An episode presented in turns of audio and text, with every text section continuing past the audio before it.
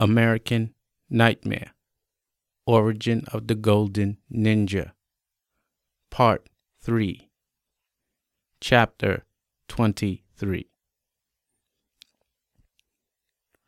2217 University Avenue Group Home. Two years later. Roland is now 20 years old with no job. He is under heavy pressure to leave by Mrs. Andrews. She's 40, light skinned, very attractive. She's the head of University Avenue Group Home. Independent living counselor Mike Livingston, late 30s, black, male, and Vivian Medina, white Hispanic, mid 40s, female, head of the group home operations. They surround him at the table. University Group Home is located on Martin Luther King Jr. Boulevard, just around the corner from 130 West 183rd Street. Mike, Miss Andrews, Vivian Medina, Miss M, and Roland are sitting at the table in the dining room, having a meeting on his progress. Miss Andrews is looking at Roland's college marks. Miss Andrews sees Roland as trouble, inconvenience, rude, a loser. Her and Roland have clashed several times. Art history, F. Introduction to graphic design, F. History of mathematics, F. The F's go on and on. $8,000 down the drain for one semester, and you are telling me you want to have another try? Roland says. I was under a lot of stress. I was having a lot of problems. It was my first time being independent.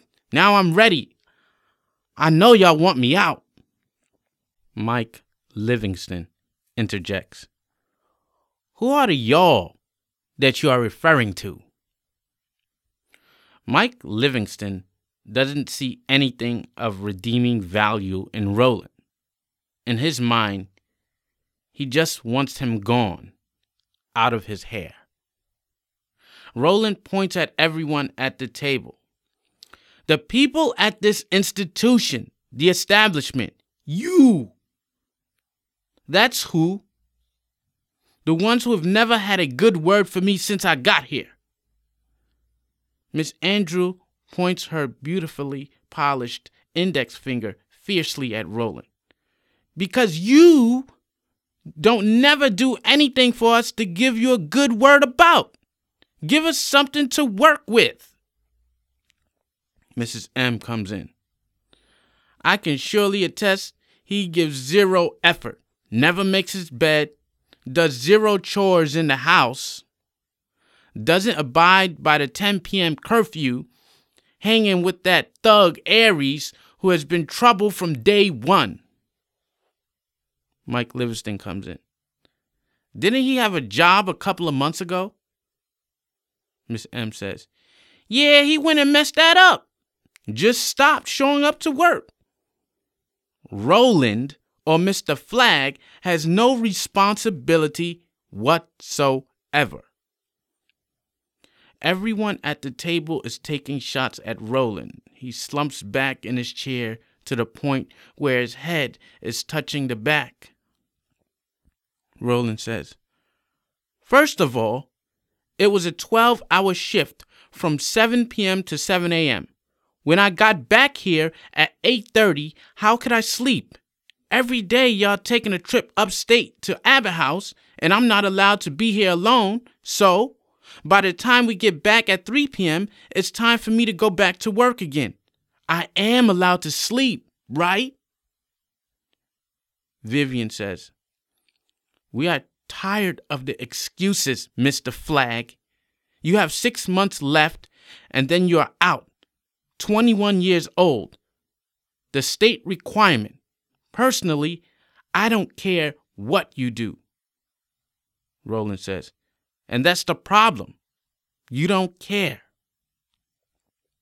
Mike Livingston furiously interjects. You are not a kid anymore. Be a man. Be responsible for your own actions. But if you are unable to, a halfway house is where you'll end up. Get a job and get out. We need the beds. Roland Flagg jumps out of his seat and heads towards the front door. Fuck you, Mike. Roland raises his middle finger to everyone at the table. Fuck you all. Vivian Medina whispers to Mrs. Andrews. Vivian Medina says, Is he taking his medication?